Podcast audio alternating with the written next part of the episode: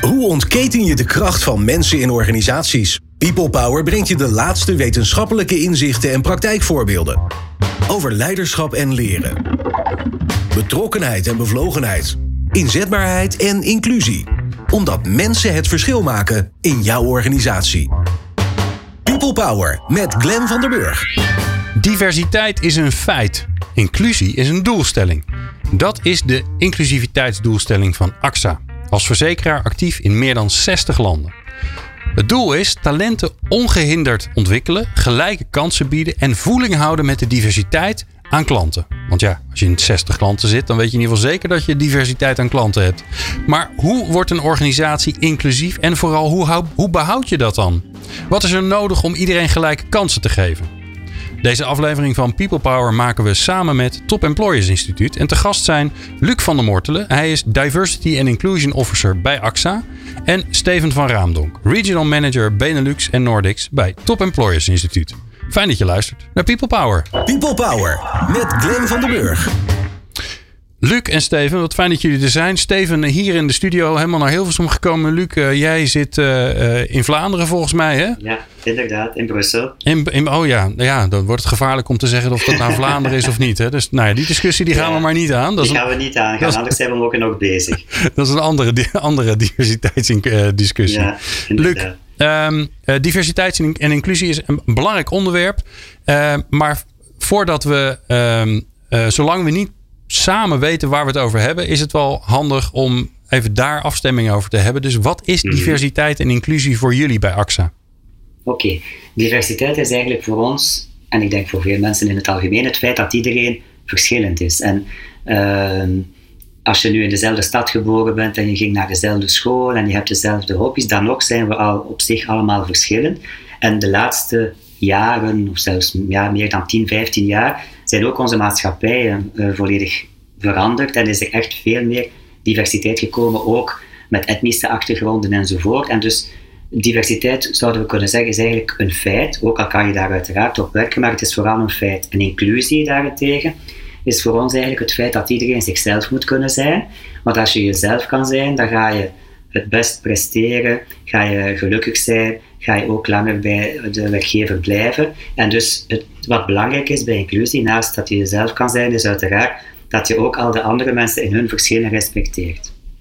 Ja, ja, oké. En Want het is makkelijk gezegd, hè? jezelf mm. kunnen zijn. Mm. Wat, wat is daarvoor nodig om dat te kunnen zijn? Want het klinkt zo logisch eigenlijk. Mm-hmm. Ja, inderdaad. Ik zou zeggen, je moet in een veilige omgeving zitten waar je uh, ervan uitgaat dat je niet veroordeeld zal worden, waar je niet benadeeld zal worden omwille van je verschillen, maar in tegendeel, waar je verschillen zullen gezien worden als een rijkdom. Uh, ik denk dat dat zeer belangrijk is en dat is dus gelinkt aan de bedrijfscultuur.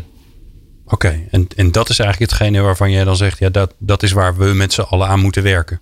Ja, inderdaad. Want uh, waarom is het zo belangrijk? Zoals je in de intro ook al zei, als je alle klanten op hun best wilt bedienen, ja, elke klant is ook uiteraard divers en anders. En dus je moet begrijpen wat zijn de specifieke noden, wat zijn de specifieke communicaties die we gebruiken voor die en die soorten klanten. Ja, dan moet je in-house ook die diversiteit hebben om dat op, zijn best te kunnen begrijpen. Ja, um, Steven, het interessante is natuurlijk dat het klinkt allemaal, ja, je moet jezelf kunnen zijn.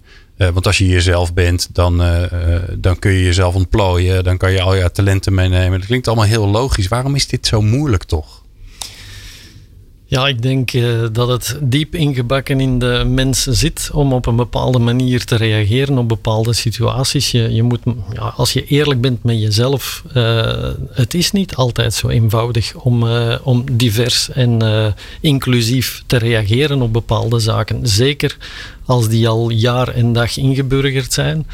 Uh, om dan van mentaliteit te veranderen, want we, we, praten hier echt wel over een mindshift. Ja, daar is wel wat tijd en werk voor nodig. En puur vanuit de natuur van de mens alleen ga je er niet komen, denk ik. Je moet wel echt een zetje krijgen uh, om, uh, om bepaalde dingen in beweging te krijgen. En dan uh, zeker in de bedrijfswereld, denk ik. Ja. Luc, hoe zie jij dat? Waar, waarom is het zo'n zo'n taai onderwerp waar, ja, waar we met z'n allen best wel lang al mee bezig zijn? En nou, jullie zetten daar mooie stappen in, maar als maatschappij vinden we dat toch best wel lastig? ja, zoals Steven zegt, de mensen zijn gewoontebeesten. Hè? Dus we houden eigenlijk op zich niet zo van verandering. Dat is gewoon, zo zijn we nu eenmaal. En dus de wereld, de maatschappij waarin wij nu leven, is zo fel aan het veranderen en blijft maar veranderen. Hè? Laat ons zeggen, 10, 15 jaar geleden, als een groot bedrijf een nieuwe CEO had, dan uh, ging die persoon uh, een aantal veranderingen doorvoeren. En eens dat die doorgevoerd waren, ja, dan waren de mensen weer bij manier van spreken op hun gemak voor een tijdje. Nu is dat helemaal anders. Nu is verandering constant. En dus mensen hebben het moeilijk met veranderingen. Mensen hebben het moeilijk met het feit dat mensen verschillend zijn dan dat zij kennen of hoe dat zij zelf zijn. En dat vraagt aanpassing. En dus mensen hebben ook zeer veel vooroordelen. Dat is heel logisch en dat is helemaal niks om uh, beschaamd over te zijn. Dat is nu eenmaal zo, maar het is wel zeer belangrijk om daarvan bewust te zijn. En dan als je bewust bent van uh, die vooroordelen, dan kan je daar ook uh, beter mee omgaan. En ook het feit dat mensen zich moeten concentreren op wat we gemeenschappelijk hebben met die verschillende mensen en niet wat ons verschillend maakt. Ja, en vandaar dat het zo'n moeilijke opdracht is. Ja, je, hier zeg je volgens mij iets heel, heel belangrijks. Want je zegt, ja, we, we hebben allemaal vooroordelen dat moeten we accepteren, want dan kunnen we er iets aan doen. Ja. Wat doen jullie daar dan aan? Want het is best wel heftig al om van jezelf te accepteren dat je dus stiekem, maar groot woord eraan te, uh, groot woord eraan te geven, dat je allemaal eigenlijk wel een beetje discrimineert. Ja, dat is ook zo. Dat is echt nogmaals helemaal geen probleem. Het is gewoon zo. Het komt van onze oerinstincten waarbij we, om onszelf te beschermen, alles wat verschillend was of gevaar opleverde, dat we daar een ja, negatieve reflex naartoe hebben. En dus het is helemaal geen probleem, die instincten hebben we nog altijd. Het is zoals ik zei belangrijk van voilà, daaraan te werken om bewust te worden. En op, pardon, om op je vraag te antwoorden, hoe doen we dat dan?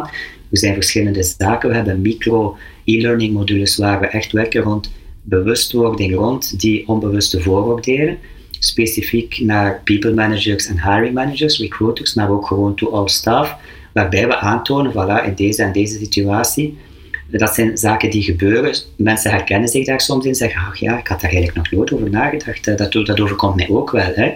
En dus, uh, zoals ik zei, zeer belangrijk natuurlijk bij de recruteringsteams, want zij beheren de inflow in het bedrijf, dus als daar al gediscrimineerd zou worden, dat zou echt vreselijk zijn. Dus zeer belangrijk dat ons recruteringsteam echt opgeleid wordt naar uh, unconscious bias, onbewuste vooroordelen, om daarvan bewust te zijn. En ook in een tweede stadium onze people managers die ook de, de selectie doen van de finale kandidaten.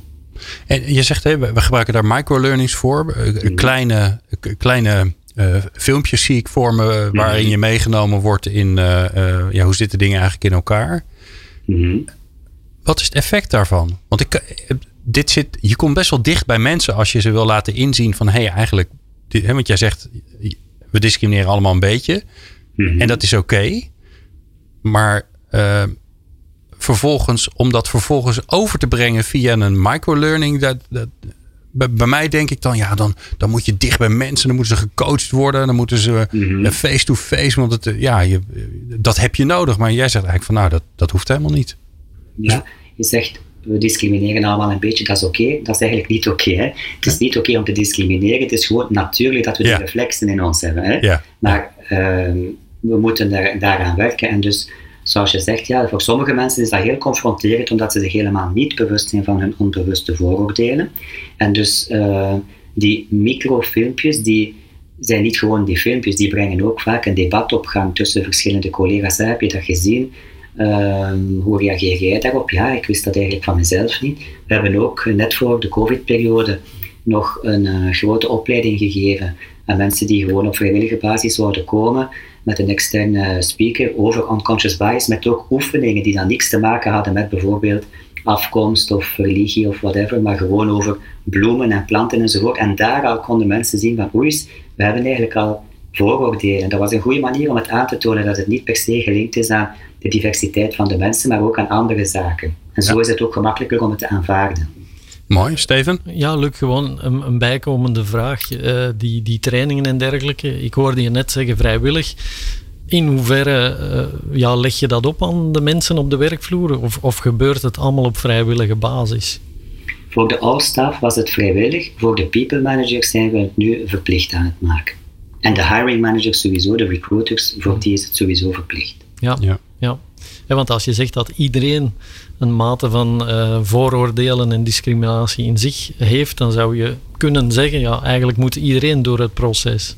Ja, dat, in de ideale wereld zou dat zo moeten en dat gaan we ook doen, maar het neemt een beetje tijd en we zijn een groot bedrijf met meer dan 3000 medewerkers, uh, met een hoge workload en dus er zijn zeer veel strategische doelen en zaken die zeer belangrijk zijn, waaronder diversity en inclusion. En dus we proberen het stapsgewijs eigenlijk tot iedereen uh, verplicht te maken. Mooi.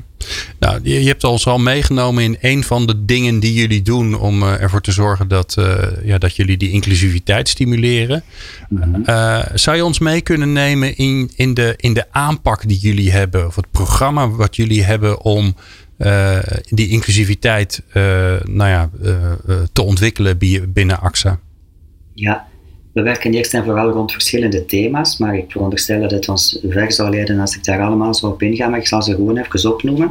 We werken rond het thema gender, hè, het evenwicht man-vrouw. Zoals jullie weten, ja, historisch gezien zijn er in veel bedrijven in het topmanagement voornamelijk mannen aanwezig, voornamelijk blanke mannen, voornamelijk blanke oudere mannen zelfs. Uh, en dus uh, daar zijn we volop aan, aan het inzetten. En we hebben al sinds 2018 in onze top 10 vijf vrouwen, vijf mannen. Dat is zeer uniek in de financiële wereld in België, maar eigenlijk toekoor in de Belgische grote bedrijven. Daar zijn we zeer fier op. En we werken zeer actief aan de lagen daaronder om ook daar meer vrouwen te hebben. Waarom doen we dat? Niet enkel om de vrouwen te plezieren, maar ten eerste de vrouwen maken de helft van de wereldpopulatie uit. Dus dat is maar logisch dat ze op al die niveaus ook uh, in hetzelfde percentage vertegenwoordigd worden. Uh, een andere zeer belangrijke factor is dat studies hebben aangetoond dat een uh, balanced leadership, zoals ze zeggen, waarbij dat de vrouwelijke capaciteiten en de mannelijke capaciteiten gecombineerd worden, dat die leiden tot betere beslissingsnamen. En dus zeer belangrijk en eigenlijk ook zeer logisch als je daarover nadenkt. Dus dat is één ding. We werken rond leeftijd. Hè. We hebben in ons bedrijf mensen die pas afgestudeerd zijn en mensen die binnenkort met pensioen gaan, vier verschillende generaties. Uh, die zijn allemaal anders, hebben andere verwachtingen, die zien de manier van werken vaak op een andere manier. Die moeten allemaal op, opnieuw zichzelf kunnen zijn, maar uiteraard kunnen samenwerken met al die andere generaties. We werken rond handicap, uh, voornamelijk fysieke handicap dan. Uh, we werken rond seksuele oriëntatie en identiteit. Nogmaals, je mag jezelf zijn een thema waar sommige mensen soms van zeggen van ja, maar dat, heeft toch eigenlijk, dat is toch volledig privé, heeft toch, het is toch niet nodig dat we daar op het werk over praten. Jawel, want als je daar op het werk niet kan over praten, dan kan je ook jezelf niet zijn. Dan kan je niet over je weekend vertellen of over je vakantie. Dan ga je daar constant mee bezig zijn, ga je minder gefocust zijn op je werk en ga je waarschijnlijk ook het bedrijf op middellange termijn verlaten. Dat is ook aangetoond door studies, dus dat is een ander uh, topic. En uh, het laatste topic is ethnic diversity en dat is nu onze hoofdbrok sinds een, eh, een, een, tijd en daar gaan we ook dit jaar en volgend jaar nog verder op werken. Dat is dan typisch alles wat te maken heeft met origines, niet Belgische, niet Europese origines, al dan niet van generaties die al in België geboren zijn. Daar hebben we een zeer grote vooruitgang gemaakt de laatste jaren, maar nog niet in het topmanagement. Dus daar zijn we nu volop aan op het inzetten. Ja, ik, ik denk ook uh, dat er simpelweg een, een, een, economische noodzaak is. Alle bedrijven willen blijven groeien, maar ze stoten allemaal op diezelfde uh, war for talent. Ik heb uh, de cijfers eens opgezocht. In uh, het Vlaams gewest zijn op dit moment 74% van de mensen tussen de 20 en de 64 jaar aan het werk. 74%. In Brussel is dat 60,4%. Dus je zit daar met een gigantisch verschil van 14%. En dat betekent dus ook een echt een belangrijke pool aan mensen, aan talent, die voor een stuk nu ja, die blijven links liggen. En ik denk, dat is nu eigenlijk mijn persoonlijke mening, dat de bedrijven die, die het best dat uh, onontgonnen kanaal kunnen aanboren, dat die het beste uit de War for Talent uh, zullen komen. Dus op dat gebied is er ook nog heel wat werk aan de winkel voor bedrijven, zeker in het Brusselse. Ik weet niet wat jij ervan denkt, Luc. Ik ben volledig akkoord. Trouwens, België staat eigenlijk helemaal achteraan in het Europees gemiddelde op het vlak van tewerkstelling van mensen met een niet-Europese achtergrond. Dus we zitten begin de 50% en het gemiddelde is begin de 70%. Dus ja, dat is ook een groot verschil. En dus we hebben inderdaad een inhaalbeweging te maken. Bij AXA zijn we trouwens lid van een project BUT 2030, waar we concreet met andere bedrijven samen nadenken over hoe kunnen we ervoor zorgen dat we meer mensen met niet-Europese roots aan het werk krijgen bij ons. En dat is inderdaad zo'n grote talentpool die vaak ja, vergeten wordt, is misschien overdreven, maar waar misschien moeilijker over gedaan wordt, zij het ja, soms voor bepaalde diploma's of talenkennis of vooroordelen. En dus het is ook aan de werkgevers om, om, zich aan te passen aan de realiteit van vandaag. Moet iemand uh, die dan bijvoorbeeld niet in België geboren is, maar wel de taal goed spreekt, maar ik zeg maar iets, een licht accent heeft, moet die dan, uh, mag die dan niet gerecruiteerd worden daarom? Nee, dat zijn zaken die we moeten veranderen. Uh, qua diploma's, qua ervaring, moeten we enkel kijken naar wat de persoon al heeft qua ervaring en skills, of moeten we vooral beginnen kijken naar wat is het potentieel van die persoon en wat kunnen we die persoon bijbrengen. Motivatie is ook super belangrijk bij recrutering in het algemeen. Uh, ook al heeft iemand het perfecte profiel, de juiste persoonlijkheid, als je voelt dat die persoon niet echt gemotiveerd is, ja, dan ga je die persoon niet aannemen. En in het omgekeerde geval, als je iemand hebt en je, je voelt, wauw, die heeft echt zin en om voor ons bedrijf te werken en om die specifieke functie te doen, maar die heeft nog helemaal niet de volledige ervaring of skills, kunnen we nadenken, voilà, op welke manier kunnen wij als bedrijf bijdragen om die gemotiveerde persoon in huis te nemen en om die dan zelf uh, op te leiden of door verschillende ervaringen uh, het profiel te verbeteren. Ja. Ja, ja, er is zeker werk aan, dat valt niet te ontkennen. Het, het mhm. zijn uh, medewerkers waar, waar je niet standaard mee aan de slag kunt. Maar ja, een, een stukje historiek, als je kijkt naar top-employers. Ik werk al een hele tijd voor top-employers. En uh, het topic diversiteit stond altijd wel in onze survey, maar is geweldig geëvolueerd. Mm In der tijd, in de eerste jaren, kon je nog wegkomen met uh, de, ja, het zinnetje: wij als top-employer, wij, wij uh, hiren gewoon de, de, de beste De beste kandidaat. Voilà, ja, ja. klassiek antwoord. Ja. Maar ben je daarmee divers of inclusief bezig? Ja, verre van natuurlijk. Hè. Dus uh, er is wel wat meer nodig dan louter ja, gewoon de, de right man on the right place. Uh, zeker vandaag de dag. Woman, hè? of woman, ja, excuseer. Ja, hij zei, ja. hij zei man meervoud, toch? Ja, man, man ja, ja, maar, ja, maar, ja. maar het moet man of Sorry, women zijn dan, hè? Ja. nee, nee, correct, correct. Uh, ik bedoelde het zo niet, maar ja. uh, je, je nee, hebt gelijk. Dat, maar dat is, dat is nu een mooi voorbeeld. Ja, precies. uiteraard bedoel je dat zo niet. Dus nee. we hebben zoveel verankerde zinnetjes en, hm. en woorden waar, waar de mannen eigenlijk Klopt. altijd naar voren geschoven worden als ja. we het dan specifiek hebben over gender. Mm -hmm. uh, en dat is dan ook mijn taak en taak van de collega's om die bedrijfscultuur te veranderen, om mensen erop te wijzen van ja, sorry, ik weet dat je het zo niet bedoelt, maar eigenlijk op zich mm -hmm. zijn dat kleine zaken die, die ervoor zorgen dat, uh, ja, dat eigenlijk onbewuste mannen voorrang gaan krijgen. Klopt.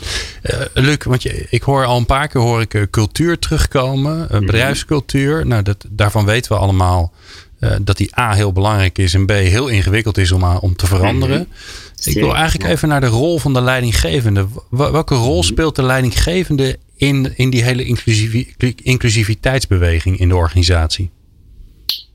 persoonlijk voor mij vind ik dat die personen een zeer grote rol spelen. Want sowieso diversiteit en inclusie, of in het algemeen veranderingen in een bedrijfscultuur, moeten zowel van boven naar beneden als van beneden naar boven, top-down of, uh, van bottom-up. Maar als het leidinggevend personeel, als de directie niet achter die strategie staat, ja, dan gaat het ook niet gebeuren. En ik ben persoonlijk een zeer grote voorstander van rolmodellen. Want je hebt zeer veel bedrijven die nu, hè, zoals je al zei, Steven, diversiteit is nu een beetje in de mode, als we het zo kunnen zeggen, die op een website uh, van alles schrijven, we zijn divers en uh, iedereen is welkom enzovoort. Maar als je dan wat dieper graaft, dan zit daar eigenlijk niet veel meer achter. En dus, ik vind het zeer belangrijk dat er, ja, to walk the talk en om echt rolmodellen te steken. Als je in een bedrijf binnenkomt als jonge ambitieuze vrouw of minder jonge ambitieuze vrouw en uh, je ziet dat er in het topmanagement geen enkele vrouw zit, ja, dan, ook al staat er dan op de website uh, diversiteit is belangrijk enzovoort, dat, dat is niet, niet geloofwaardig. Hè? Uh, en dus het topmanagement is zeer belangrijk, omdat als zij het niet ondersteunen en geen concrete rolmodellen inzetten, dan gaat het volgens mij ook of niet gebeuren of zeer traag gebeuren. Ja, en eh, je, je vertelde net al even, hè, in het aannamebeleid is het heel belangrijk. Want ja, dat is toch de, ja, dat is toch de, de voordeur van de organisatie. Mhm, inderdaad. Uh, daar zijn recruiters natuurlijk belangrijk in. Uiteindelijk nemen vaak leidinggevenden de beslissing wie nemen we wel aan van die laatste twee of drie die er Mhm. overgebleven Ja, zijn. Inderdaad. Hoe zorg je er nou voor dat ze diegene kiezen die voor hun gevoel. Want ik kan me zo goed voorstellen als leidinggevende dat je. Je, je kiest toch voor degene ook die. eh, want je hebt het al zo druk waarvan je denkt, nou, dit, dat kost me het minste moeite om in te passen. En eh, volgens mij moeten we daar ook over eerlijk over zijn. Ja, als je voor diversiteit kiest, is het soms ook gewoon meer werk. Het levert ook meer op, maar het is ook wel meer werk. Dus hoe zorg je ervoor dat die leidinggevende dan op dat cruciale moment de juiste keuze maakt? Ja. Ten eerste, het is niet altijd meer werken, want dat is ook weer een vooroordeel dat mensen met bijvoorbeeld een migratieachtergrond, dat die meer moeten opgeleid worden of minder dit of minder dat. Dat is helemaal niet zo. De meeste mensen die bij ons solliciteren en die een migratieachtergrond hebben, die zijn gewoon even goed als alle anderen. Het is eerder dat een manager zou de neiging hebben, zoals iedereen heeft, om mensen aan te werven die op hem of op haar lijken. Dat is een natuurlijk iets en dat is eigenlijk heel logisch. Maar we moeten net de mensen gaan stimuleren om kies eens iemand die niet is zoals jij, want dat gaat nu net iets verrijken en nieuwe inzichten brengen. Diversiteit leidt tot creativiteit, wat op zich dan opnieuw leidt naar innovatie en innovatie leidt ook naar betere beslissingen. En dus we moeten de, de, de people managers, de hiring managers eigenlijk challengen om ja, te durven, neem eens gewoon iemand anders aan. Maar hoe doe je dat, Luc? Want je kan, niet bij, je kan niet bij al die momenten ernaast zitten om te zeggen: nee, Nee. je wil nu links. Nee, we, gaan, we doen die ander. Ja, bij AXA volgen we het wel op als we merken dat een bepaalde people manager toch telkens bij de keuze tussen iemand die op hem of haar lijkt of iemand compleet verschillend voor die persoon gaat die op hem of haar lijkt, gaan we die toch aanspreken, gaan we die unconscious bias training nog eens overlopen enzovoort. Daarnaast hebben we ook het feit dat de interne communicatie over diversity en inclusion, als daaruit blijkt van diversity is belangrijk, ik zeg maar iets, etnische diversiteit is eh, op dit moment ons, ons paradepaardje en daar werken we echt rond. Als people manager lees je uiteraard al die communicatie en dan weet je ook van oké, stel ik sta daar persoonlijk niet echt achter of dat is voor mij niet zo belangrijk. Ik weet dat het voor het bedrijf echt wel belangrijk is en dus eigenlijk push je die mensen onrechtstreeks ook om, om zulke beslissingen te nemen. Ja, jij zegt in de communicatie: hè, wie is dan Mhm. de afzender? Want dat maakt volgens mij nogal uit wie er zegt dat het belangrijk is. Hè, Want dat kun je Ja. vanuit HR zeggen, maar Ja, volgens mij Ja, hebben jullie daar een andere verschillende keuze in gemaakt. Ja, wij doen een beetje van alles, zowel HR-communicaties, maar ook uiteraard soms vanuit de CEO. Eh, topmanagement heeft ook x aantal keren per jaar grote gezamenlijke meetings, waarbij dan de strategie besproken wordt enzovoort. Diversity and inclusion maakt deel uit van onze eh, strategie, staat in de objectieven van onze CEO, en dus wordt het uiteraard ook verspreid eh, naar de andere senior managers. En dus het belang is zeer duidelijk. Dus ook al staat iemand daar niet achter, ja, dan weet die persoon toch van oké, als ik bij AXA werk, dat is wel belangrijk en ik moet hierin meegaan. Dat is wel interessant wat je zegt, eh, Luc. Het staat bij jullie ingeschreven in als een eh, strategische prioriteit. We, we stellen vast bij de top-employers, eh 91% van, eh, van onze deelnemers zegt effectief dat diversiteit en inclusie in hun strategische prioriteit staat. Maar dan ga je kijken naar het aantal bedrijven die ook hun managers trainen om inclusief te zijn of als rolmodel te dienen. En dan is dat nog 69 procent. Ehm, het definiëren van bepaalde eh, KPI's, dan zit je op 60 procent. En als je dan gaat kijken naar eh, het evalueren van de manager eh, rond inclusief gedrag, dan zit je nog op 56. Je zei er straks iets van walk the talk, ehm, ook van het ja, creëren van een uithangbord naar de buitenkant. Ik denk als er iets is waar, waar nog aan kan gewerkt worden, dan is het precies om te proberen die percentages meer in evenwicht te brengen tussen enerzijds die prioriteit stellen, maar anderzijds ook de initiatieven nemen die er ja, toe doen, zeg maar. Ja. Ja, inderdaad. En eh, ik ben e- eerlijk gezegd verbaasd over het hoge aantal bedrijven waar eh, diversity en inclusion als eh, strategisch beschouwd wordt. Want ik vind dat zeer hoog, zeg je, in 91 procent. Bij de top-employers, hè. we hebben het over Ja, de ja, top-employers, ja, oké. 91 procent. Ja. goed, Ja. dat is inderdaad hoog, ja, dat klopt. Ja, Dat is de dus, dat is dat, de- is, dat is de- zeer positief. Ja, nu uh, waarom eh, is dat zo? Volgens mij, je hebt drie laagjes in dat waarom. Je hebt enerzijds het hoort zo, hè, compliance. Mm -hmm. Er zijn allerlei maatschappelijke bewegingen aan de gang. Uh, Me Too, Black Lives Matter en noem maar op. Uh, dus ja, logischerwijze gaan bedrijven zich wel een beetje daartoe richten. Een tweede laagje is ja, de, de economische noodzaak. Hè. Zoals ik er straks al zei, mensen zoeken talent en het wordt altijd maar schaarser om het te zoeken en te vinden. Dus moet je ook andere mensen gaan aanspreken. En dan ten derde, en daar zouden we eigenlijk allemaal moeten terechtkomen, dat is dat men het beschouwt als een verrijking voor het bedrijf. Je, je zei daar straks uh, zelf, Luc, in, in het uh, management committee, als dat uh, gendergelijk is, krijg je heel andere verhalen dan als je ja. allemaal white men suits hebt. Hè. Dat, dat is nu eenmaal zo. Ja. Ik kan nog iets toevoegen. We zijn nu onlangs van CEO veranderd naar onze vorige CEO. Uh, die dus eigenlijk die veranderingen teweeggebracht heeft op het niveau van het managementcommittee. En op een dag vroeg ik hem en ik zei van, merk je nu een verschil, nu dat er nu eigenlijk vijf vrouwen en vijf mannen zitten, in tegenstelling tot vroeger hadden we altijd twee, drie vrouwen of zo.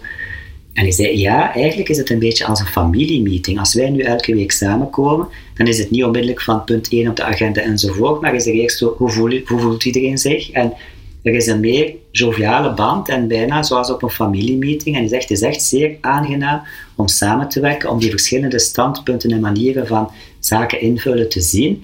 En, en, en bijvoorbeeld, we mogen uiteraard niet veralgemenen, maar vrouwen hebben meer de neiging om op zoek te gaan naar compromissen bijvoorbeeld. Um, mannen hebben dan weer, een ander vooroordeel, meer de neiging om risico's te nemen. En als je dus die twee in een evenwicht zet, dan gaat dat gecompenseerd worden en kom je zo uiteraard tot die betere beslissing, omdat je dan van alles wat hebt. Ja, ja Luc, la, uh, ik wil even met je kijken naar, uh, want jullie zijn al een tijd bezig. Ik wil even kijken met je naar wat het effect is geweest. Het is natuurlijk mooi om aan, aan inclusie, inclusiviteit te werken. Uh, Nobel, volgens mij heeft het in zichzelf al een enorme waarde in zich. Mm -hmm. uh, maar die paar mensen die misschien nog een beetje eh, sceptisch zijn en denken: ja, maar het moet ook wat opleveren. Hè? Dat zullen vooral Hollanders zijn waarschijnlijk, want die, die zeggen dat altijd. Uh, wat heeft het jullie opgeleverd aan de harde kant zeg maar, van de organisatie? Ik denk dat, ehm, ja, je kan dat moeilijk aantonen. Hè, van de resultaten zijn verbeterd daardoor of daardoor. Er bestaat zo'n supergrote studie trouwens die aantoont dat alle bedrijven waar ze gegaan zijn van een volledig mannelijk managementcommittee team naar een, een managementteam met veel meer, vrouwen, wereldwijd kleine en grote bedrijven, al die financiële resultaten zijn gestegen. Maar je kan spijtig nog niet zeggen dat het dankzij dat feit is, maar het is wel ja, een vaststelling. En dus om op je vraag te antwoorden, is zeer moeilijk om te gaan zeggen van zwart op wit van voilà, dankzij dit of dat initiatief hebben we nu, zijn we nu hierin beter geworden. Wat we wel uh, concreet kunnen meten is bijvoorbeeld, uh, ik zeg maar iets, voor veel mensen uh, die bij AXA werken in Brussel, ehm, is, is Brussel een plaats waar ze enkel naartoe komen om te werken bijvoorbeeld. En mensen die dan in een dorp wonen, waar bijvoorbeeld nog zeer weinig diversiteit is, die worden eigenlijk alleen maar op de werkplaats geconfronteerd met die diversiteit. En dat op zich al is super positief, omdat mensen met vooroordelen uh, dan ineens geconfronteerd worden van oeh, ik werk nu de hele dag samen met iemand die volledig verschillend is dan ik. Ik heb daar vooroordelen over en dan merk je door samen te werken van ah ja, maar eigenlijk, dat is helemaal niet zoals ik dacht en die persoon brengt dit bij en dat. En dat alleen al is eigenlijk een mooi project op zich om de mensen hun geesten te openen en om, om ze in contact te brengen met de, diversiteit van vandaag. Uh, ook voor ons imago als bedrijf is het belangrijk, omdat als wij uh, meer en meer divers worden en gaan de mensen dat ook naar buiten meedragen en zeggen, ja, bij ons is het echt leuk werken omdat je daar jezelf kan zijn om die en die reden. Dus dat is uiteraard ook positief, want een positief imago trekt nieuwe klanten aan en trekt ook nieuwe talenten aan. Dus dat zijn een paar concrete zaken, maar het echt gaan meten en kunnen zeggen van dankzij dit hebben we dat zo op die manier bereikt, dat, dat is echt uh, wel moeilijk. Ja. Waar ligt, de, waar ligt de uitdaging voor jou? Wat vind je nog een, ja, een, lastige, lastig obstakel of een, of, een, of een taai probleem waar je nog aan, aan het werk mee bent? Zoals ik zei, zijn we nu volop aan het inzetten op etnische diversiteit. En het probleem is, ja, we hebben al een zeer uh, diverse workforce, maar nog niet op het gebied van senior management en ook op middelmanagement kan het nog beter. Het, uh, de uitdaging is spijtig genoeg kan je niet zeggen van oké, we gaan dat hier eens oplossen en vanaf volgende week maandag is dat opgelost. Dat is een proces, een, een ja, een lange termijn proces. Hè. Een bedrijfscultuur veranderen is moeilijk. Je kan ook niet gaan zeggen van oké, we gaan hier uh, tien uh, oude blanke mannen, om het uh, zinnetje van in het begin te nemen, ontslaan en we gaan die vervangen door mensen met een kleur. Zo gaat het uiteraard ook niet. Dus er moeten opportuniteiten zijn om iemand te vervangen enzovoort. Dus wat ga je doen? Je gaat gaan investeren in talentmanagement, detectie van high potentials, die mensen begeleiden. Wat hebben die nodig om daar naartoe te gaan? Moeten die misschien een bepaalde opleiding, moeten die misschien een andere job doen enzovoort. En dus het frustrerende is eigenlijk dat bepaalde zaken echt tijd nemen en dat je niet gewoon iets kan invoeren om te zeggen vanaf die datum gaan we het zo doen. En je moet dus constant de mensen mee hebben. Dat is eigenlijk een grote uitdaging. Ja. Wat ik wel interessant vind is dat, ik hoor jou heel duidelijk zeggen, we hebben gekozen voor die verschillende doelgroepen benaderingen. Mm er is ook best wel wat discussie over um, als je dingen inclusief wil maken, als je het over diversiteit hebt, um, moet je het vooral niet meer over die verschillen hebben. Dan moet je het hebben over wat je gemeen hebt. En dat iedereen allemaal, we zijn allemaal mensen, nou, waar hebben we het eigenlijk over? Ja. Uh, maar ik hoor jou weer zeggen van ja, maar je kunt ook niet iedereen over een kam scheren. Want uh, die zeggen van uh, we gaan iedereen trainen op een conscious bias voor alles. Mm -hmm. Maar je hebt dat best wel per doelgroep bepaald. Waar, waarom heb je toch die doelgroep aanpak gekozen? Omdat het volgens mij de enige manier is om sneller vooruit te gaan. Als je gewoon over diversiteit in het algemeen praat, is het te vaag. Als je voor bepaalde zaken zoals leeftijd en man-vrouw, dat kunnen we wettelijk meten. Hè? In België en binnen Europa zijn zaken die we mogen opvragen, meten. En dan kunnen we dus ook kijken waar staan we, waar willen we naartoe en wat hebben we daarvoor nodig. Dat is dan eigenlijk tussen aanhalingstekens gemakkelijk. Andere zaken zoals seksuele oriëntatie, origines, handicap, zijn zaken die wij in België en in de meeste landen in Europa niet wettelijk mogen meten. Wij mogen niet aan een collega vragen wat zijn je origines, heb je toevallig een handicap, al dan niet zichtbaar, wat is je seksuele voorkeur.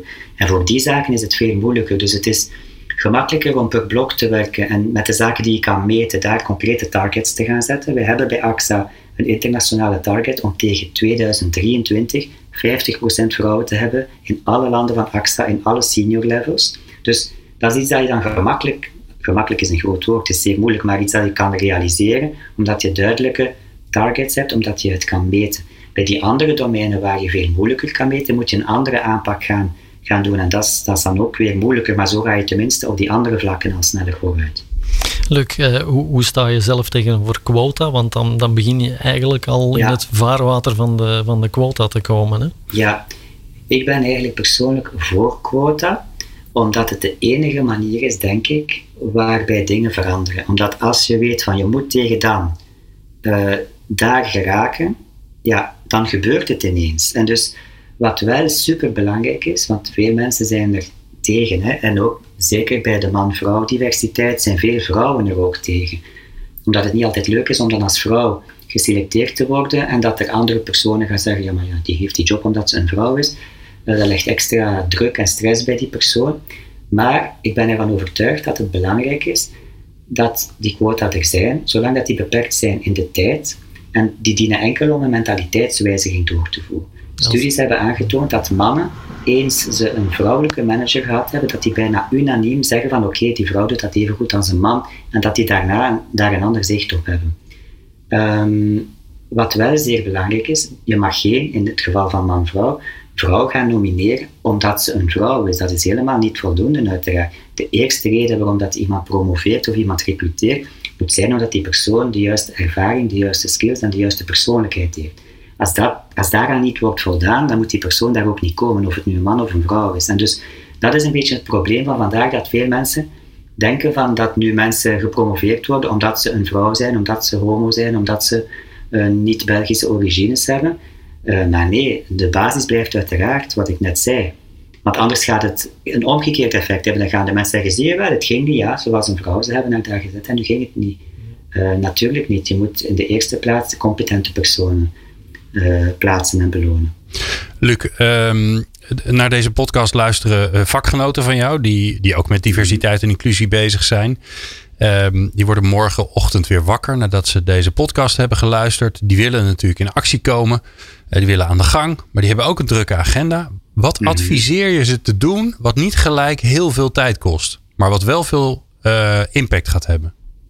Uh, wij hebben in België een netwerk, Diversity Manager Association Belgium, DMAB, waar eigenlijk verantwoordelijken van diversiteit en inclusie om de zoveel tijd een paar keer per jaar samenkomen en wij wisselen best practices uit. En dat is eigenlijk een zeer nobel initiatief, omdat het gebeurt niet vaak dat bedrijven gaan samenzitten om hun best practices te gaan uitwisselen. en dat is het mooie bij diversiteit en inclusie het is bijna unaniem dat de personen die die functie uitvoeren, die staan daar ook persoonlijk heel erg achter. En vandaar ook dat er veel zaken in beweging komen. En vandaar ook dat er eigenlijk geen concurrentie is en dat we echt het beste willen, niet alleen voor ons bedrijf, maar voor de hele wereld, om het een beetje idealistisch te zeggen. En dus als je daar lid van wordt, dan kom je dus in het netwerk waar je dan om de zoveel maanden uitgenodigd wordt voor een meeting, waar we dus best practices gaan uitwisselen. En daar kom je echt zeer veel te weten en leer je echt zeer veel praktische zaken bij over hoe je uh, het diversiteitsbeleid in jouw bedrijf kan verbeteren. Mooi. Stel je voor dat je nou een, eh, een, een, Nederlands ingezeten bedrijf bent. Zou je dan de grens over mogen en bij jullie langskomen mogen komen? Wat denk je? Het, noemt, het zou wel inclusief zijn, hè? ja, inderdaad. Het zou moeten hè, om inclusief te zijn. Het is een Belgische vereniging. Maar uh, ja, daar, daar, zullen we, daar, daar, daar, heb ik eigenlijk geen antwoord op. uh, ja. Er is vast een, een Nederlands equivalent ervan, maar die, eh, die, zoeken ja, we nog, die, die, zoeken we nog wel even op.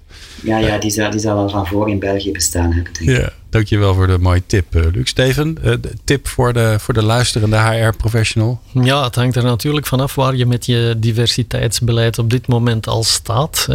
Ik, kijk uiteraard altijd met de ogen van top-employers. En uh, ja, er zijn heel veel bedrijven die nog het begin moeten maken aan een diversiteitsverandering. Ja, dus ik zou zeggen, voor de meeste bedrijven, voor, voor bedrijven die er nog niet mee bezig zijn, werk aan die mindshift. Want het is voor je eigen economisch belang eh, super belangrijk dat je die stap zet.